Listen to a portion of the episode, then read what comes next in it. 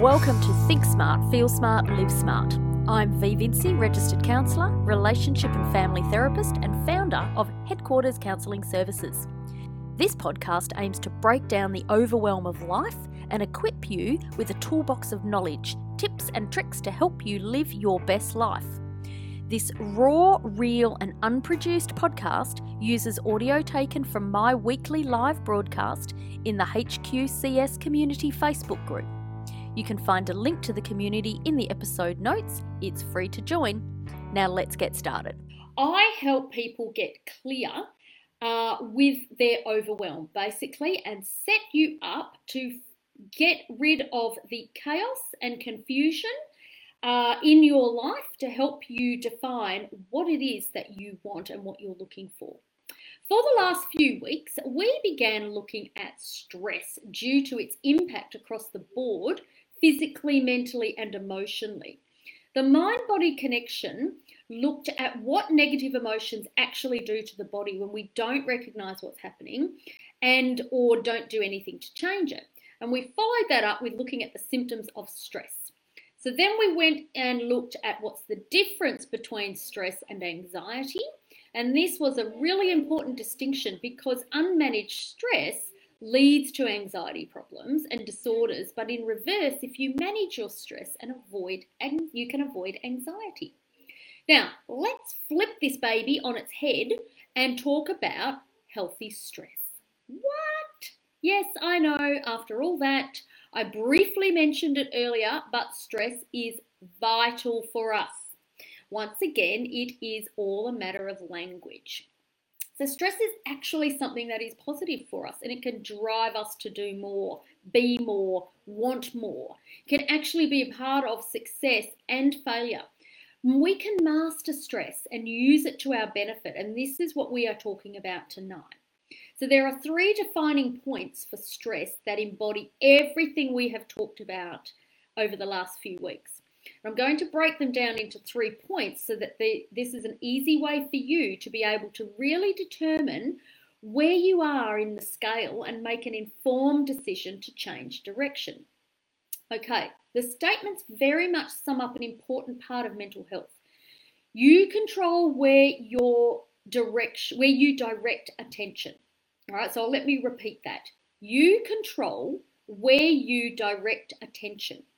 If you control it, you get to change direction. You just need to know what part of the process you're in to know which way to head. I actually said to someone today that one of, I think, the human race's great superpowers that we have not tapped into is our ability to direct attention and really hone in on that. I think when you get to master that, it is seriously a superpower. It's great. I'm still learning it. But when it works, I'm always surprised at when it works. But it's really, really cool. Okay? Now, studies, no, hang on. So, what I was going to say, there's a very thin line between the kind of stress that stimulates performance and the kind which kills it. And that's where neuro research has proven so valuable. So, studies from the Neuro Leadership Institute reveal that there are three factors that the brain needs in order to perform at its function, uh, to function at its optimum level. All right. So, number one, good sleep and nourishment, positive affect, which is a smile, positive feedback, and achievement, and number three, no surprises, moderate stress. Okay, so I'm going to repeat them again. I'm going to actually repeat the statement. Three factors that the brain needs in order to function at its absolute peak good sleep and nourishment. We know that one. Positive effect. Yes, a smile, positive feedback, achievement. Not the, you know, positive mantra bullshit, but actual positive effect. It's where you are smiling because you feel happy. You want to put the positive vibes out there. Number three, moderate stress. This is why it's so vital. If you think about that, it, the brain needs moderate stress to function at its absolute optimum level. And the best bit, all of these areas are linked. So if you target any one of them for improvement, it has the benefit of affecting the others. So think about that. If you really um, intentionally choose good sleep and nourishment, and you consistently apply that to good sleep and nourishment to yourself, you are going to affect all the others because you're going to feel good. So it means you're going to be smiling on the inside. And if we're all smiling on the inside, it actually reaches the outside. And what it's going to help with in terms of moderate stress is that when stuff either does go wrong or, you know, life just bloody well happens, you are going to be able to handle it. And that's the difference. That's what moderate stress is. Okay? Now, one of the questions that I pretty much ask everyone that comes into my office is what do you want? And if I could bottle the answer, I'd be a millionaire. And any guesses on what the answer is? You got any takers? Any takers whatsoever? No? I'm just going to tell you then. It's happy. Everyone wants to be happy. Really? Happy? Happy for me is a concept. It's what you get as a result of something else. But neuroscience does tell me that it is proven that happy people are more likely to be actively engaged in whatever they do. So now there is an answer to how to be happier at least. And guess what that is? To be happy, we need to reduce stress, yet not eliminate it. And that, in a nutshell, is life, isn't it? Too, not too much, not too little. The old Goldilocks tale. So, those targets and deadlines, which are stresses, can be positive if we are looking for ways to create an environment which nurtures the brain so it works at optimum levels. To be honest, this whole series of topics, right back from week one, looked at doing exactly that stimulating your brain to start thinking about issues in a new and different way. Now, I figured it would be good to give you a visual in regard to positive stress so you could see what it looks like because let's be honest, there's no sign that says good stress this way. And this is why we often don't know when we've tipped over the edge toward problem stress or even realize that some of the stress you are feeling is actually helping you. The hand up will be uh, the hand out will be up in the resources section in the next couple of days. It might even be there now. I'm not quite sure but it will be there soon. So, there are three ways we group stress positive, tolerable, and toxic.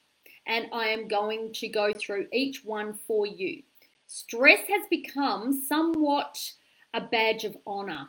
You can pretty much hang out the front of any school drop off zone, after school sport venue, um, and you know, you can hear a lot of mums, especially wearing their badge with statements like, I'm so busy, I need to do this, and I need to do this, and I need to do this, and then I need to go home and get dinner, and crazy time. Now, please don't take me the wrong way. Do not crucify me about this. I am a mum.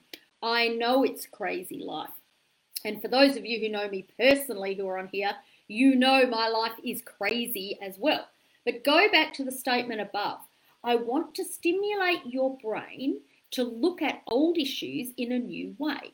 All right, so stress has become a badge of honour simply because of the demands society has placed on us and the demands we then place on ourselves. So, COVID showed us in a way how much we are overscheduled ourselves and how much we overschedule our kids too, in some instances. I hope that COVID has helped us all relook at what we did and what we do now. Because we definitely don't want a bunch of slothy kids. But do we really need a bunch of stressed, tired kids? No, that's not the answer either. How can we teach our kids the fine line if we don't know it ourselves? The future of any society depends on its ability to foster the healthy development of the next generation, and that's our job to teach the new generation healthy stress. It's just that we just don't know the answer yet. Right, learning how to cope with adversity is an important part of healthy development for children. And when we what we know already from our discussions over the last few weeks is that when we are threatened, our bodies prepare us to respond by increasing our heart rate, blood pressure, stress hormones, um, the cortisol. And this happens to us as adults, but it also happens in the exact same way to children. So when a young child's stress response systems are activated with an environment of supportive relationships with adults, these physiological effects are what we call buffered, which means that it's almost like as long as there is a healthy, um, available adult around the child, it's almost like we've put pillows around them, and the result can be not as damaging. Okay, so children who are, or if you're exposed to extreme stress and long lasting stress, and you don't have buffering relationships around yourself or the child, they can be really damaged and it can be weakened systems and brain architecture and lifelong repercussions. It can damage your damage you on a cellular level in terms of your immune system as well. Now, what's cool about the descriptions above that relate to children is the same advice relates to adults. So, if we've got buffering relationships, and that is supportive, understanding, impartial connections around us, then we can handle both positive and the tolerable stress. Okay, so remember positive, tolerable, toxic. Got two more fingers, an extra finger there, sorry about that. Now, where am I? Back to the groups of stress. It's important to distinguish between the three groups. All right, positive stress is a normal and essential part of healthy development. It is characterized by brief increases in heart rate, and mild elevations in hormone levels. So, some situations that might trigger a positive stress result uh, response are the first day with at, at a new school or at a new workplace, um, and that's you know because this res- relates to children as well. Oh, hang on a minute, I've missed, I've disappeared on camera here. So, um, the second one, tolerable stress. Tolerable stress response activates the body's alert system to a greater degree, and as a result, to it's more severe and longer lasting, and the difficulties um, are more long term. Okay, so what can trigger that? Loss of a loved one, a natural disaster, or a frightening injury, an accident of some sort. If the activation of that stress response is time limited and it's buffered by relationships with adults, then the brain and the other organs recover from what might otherwise be damaging. Okay, so tolerable stress is what we go into when the shit hits the fan. The ability to manage how long we stay in that is determined by who's around us, and the quicker we can do that and we go back into um, positive stress, then we're in a good space. Okay, so toxic stress takes you the other way. That can occur when the experience is really strong, frequent, and prolonged. All right, so in regards to children, or really probably in regards to anyone, physical or emotional abuse, uh, neglect, um, substance abuse, mental illness, exposure to violence, those sorts of, and even family economic hardship if you are exposed to that long term, consistently, without ad- adequate adult support, whether you are a child or an adult, then that stress response can disrupt the development of the brain architecture. So, in children, it can delay development and it, it can even affect other systems, other organs and systems. It increases the stress are the risk for stress related disease and cognitive impairment. But if we apply that to adults, that's how some adults actually show up to me. You know, they are really not functioning to their capacity with their brain thinking, their high order thinking. They don't know how to fix something. So, in a way, that's how I know they're in toxic stress. What we've been learning about over the last three weeks is toxic, toxic stress. So, it's stress that's prolonged, um, and the body's stress response system has kept going, and so it's also called chronic stress. If you are just joining us tonight, go back and listen to the stress topics. These will give you a really good rundown of toxic stress. So, learning how to cope with stress is an important part of development for both children and adults. We do not need to worry about positive stress in children or adults. It's short lived. And this is my big thing with parents that I see them come in and they're so stressed about their kids being stressed. But stress is what teaches children, positive stress is what teaches children the big word that everyone wants to buy from me resilience. That's what teaches you. Let your kids be slightly stressed, not overly stressed and not forever, but let them be stressed. That's how they learn emotional resilience. Now, in fact, we don't need to worry about tolerable stress, which is more serious, but if it is buffered by supportive relationships and is time limited, it's okay as well. It's actually what builds our emotional resilience. It is our ability to know where we go from, where it stops being tolerable and kicks into toxic. We worry about toxic stress and we do everything in our control to avoid it. Now, I say in our control because obviously shit happens and we can't control all of that. It's knowing that we are entering into toxic stress and knowing how to get ourselves out. So, my key point of discussion tonight will really be focusing on positive and tolerable stress, and in particular, tolerable stress, and knowing what that actually looks like because that's the sneaky little sucker. We don't know when we hit it, so we don't know when we tip over it.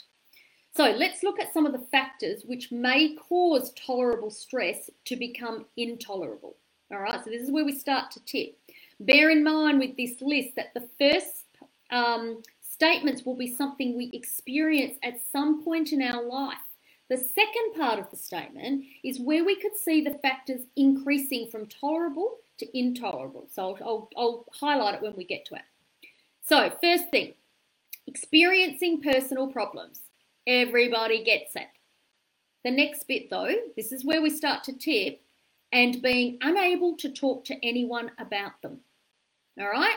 Experiencing personal problems and being unable to talk to anyone about them is when we start to head into tolerable stress because when we can't talk to someone about it, we prolong the problem. All right, now this is this is what pisses me off about um, stigma of mental health and why I'm so passionate about it because the stigma is what stops people from opening up into their supportive relationships. They're their buffering adult. They won't say anything, and so it prolongs the problem. Okay, second one experiencing problems with health. Yes, we're all going to get there, which are causing a lot of stress. So, this is when something's going wrong and no one knows why. You know, when you start having these tests and there's all this, well, you know, it could be this, it could be that. That's that's going to be heading into tolerable stress point because we don't know what it is. All right? Always go back to point 1. You need to have someone to talk to about them. It's always going to be the thing that can probably be the difference between staying in to- uh, tolerable stress and moving out of it. Okay, now I'll do the next lot quicker because you get the picture. Experiencing ongoing emotional problems such as guilt, depression, low self esteem, grief, or even anger for a prolonged period of time. Um, experiencing problems with relationships and having frequent conflicts or feeling like there is a lack of support. Big changes in life. These include the death of a loved one, losing a job, or moving experiencing issues with your family where you may be supporting a family member who is also dealing with a lot of stress or being a caregiver to someone who has serious health problems that's a big that's a big area of stress for a lot of people and we're getting a lot of people middle-aged people who are going into that phase of their children are leaving and they go whoo, whoo breathe and all of a sudden mum and dad become sick and they're back in intolerable stress Okay. Um, experiencing a conflict with values and beliefs and being unable to resolve them. So that's where there's a misalignment internally, and we've talked about that in our sessions before. Um, internally, and you don't know how to uh, resolve them, and it gives you that sense of frustration. That means you're going from Experiencing a conflict with values and beliefs, that's actually positive stress. That actually makes us grow to be better than who we think we are. The problem, not being able to resolve them.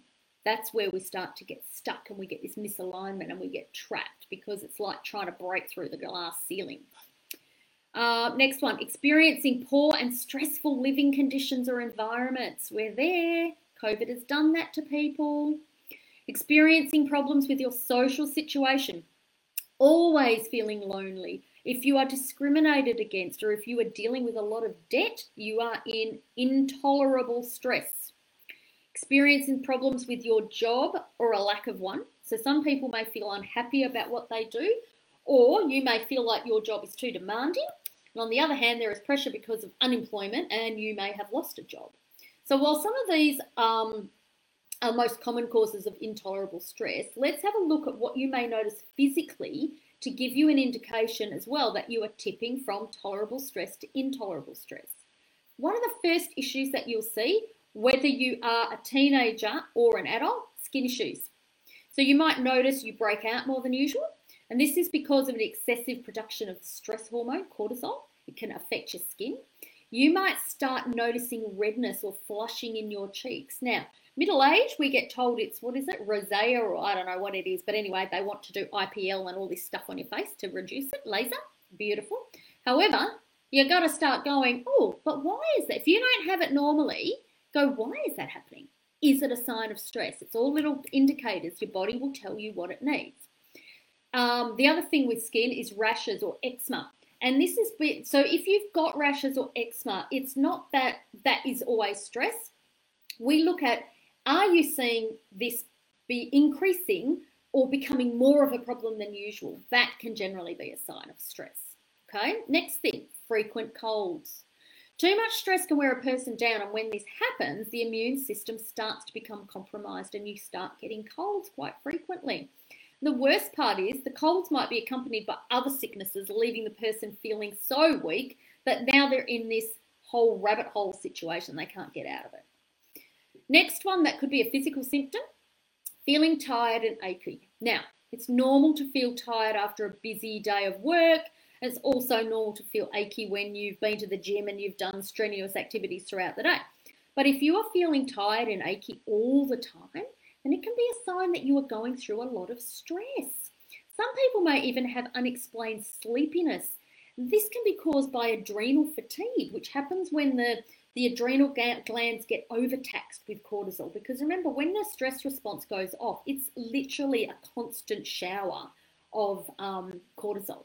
So, constant stress can leave you feeling worn out all the time, even though you aren't performing tiring activities. It's a sign. Next one. And you know what? By the time you've gotten to this one, you are in intolerable stress. Let me tell you, this is not a sign that it's coming. This is a sign that you're there. Hair falling out. This is more common than you think, and you will notice it, especially after taking a shower. And although it's normal for people to shed hair strands daily, a significant amount of hair falling out, which causes thinning, is a sign of stress. The beauty of getting these signs early is that when you can overcome the stress, the hair can start growing back. Okay, but if you are there, take a note, you're already in it. Next one, shaky and faint feeling. So this is another sign. Um, and you might notice hands trembling, and this is because there's pent up stress in the body, which is trying to get out. So it can manifest in the form of shaking and trembling.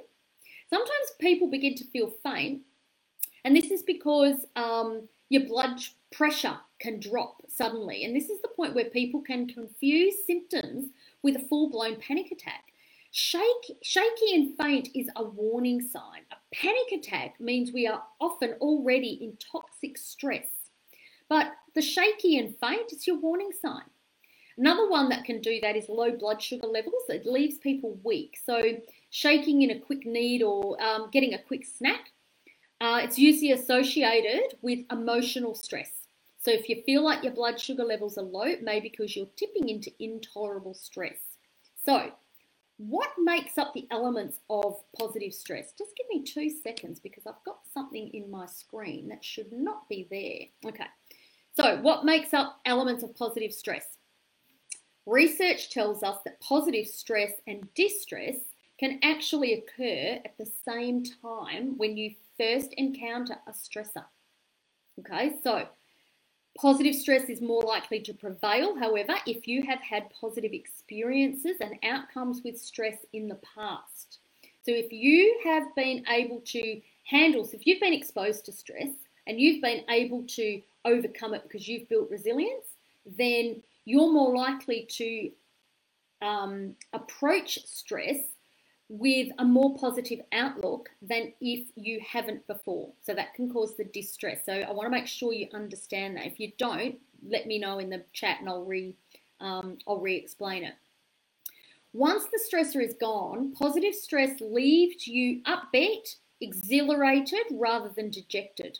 When the stress is over, your stress system is turned down and you return to your former state of balance. So, what are some examples of positive stress? A desired physical activity. It's something you're looking forward to. I'm sure there are a lot of people rolling their eyes at this one and know the, it won't always trigger the same response in everyone, but it's how you think about it that makes the stress not the actual event itself. So ask yourself are you turning a positive stressor into a negative one? If yes, find a new positive, don't eliminate it. Okay?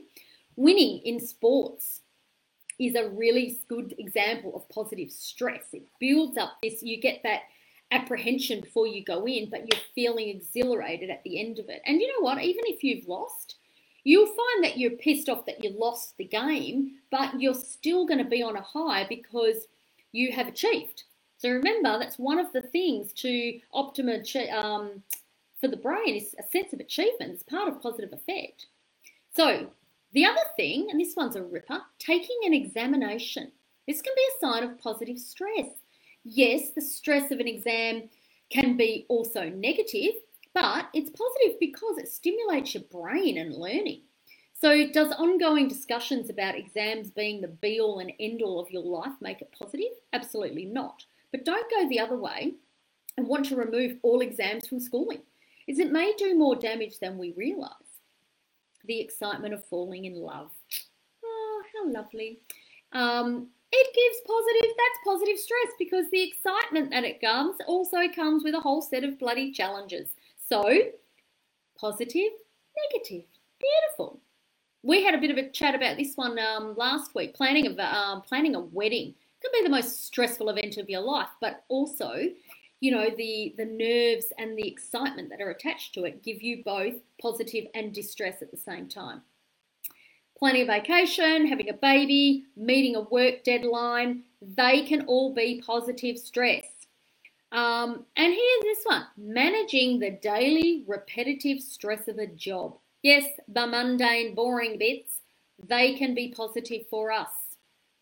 If, however, you stay on high alert in any of those situations and remain revved up instead, your good stress can evolve into the symptoms of tolerable stress. So, your key activator there is longevity.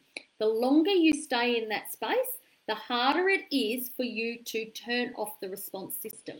And the challenge, and really, I like to turn this into a bit of a competition. The quicker you can catch it and the quicker you can adapt and go back to positive, the better off you're going to be.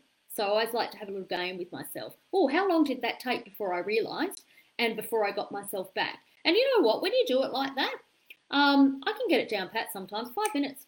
Beautiful. Five minutes is good. Sometimes I know I'm going to be in it for longer, but you know, I've got people coming to me by the time that, and they have been in in intolerable or, or toxic stress for years. It's not good. Increasing positive stress in the workplace is of current interest because stress in the workplace is a major source of distress and poor work performance and productivity. But you know, we have it's such a fine balance because you can't take it all away. You've got to have some of it there.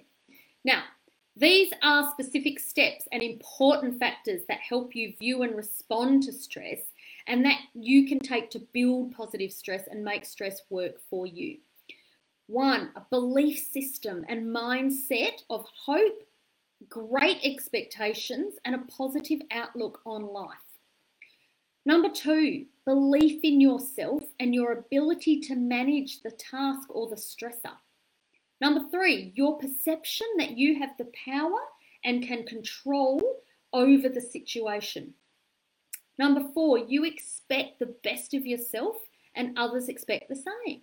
Number five, expectation of a reward. They can be the five things, they're the five factors that will help you view and respond to stress that can help you keep it building as positive stress and making it work for you. So, the end goal make positive stress work for you. Positive stress can help you accomplish an important task and also assist you in all the things we talked about. So, what's the best way to keep your stress in check? Come up with a mantra.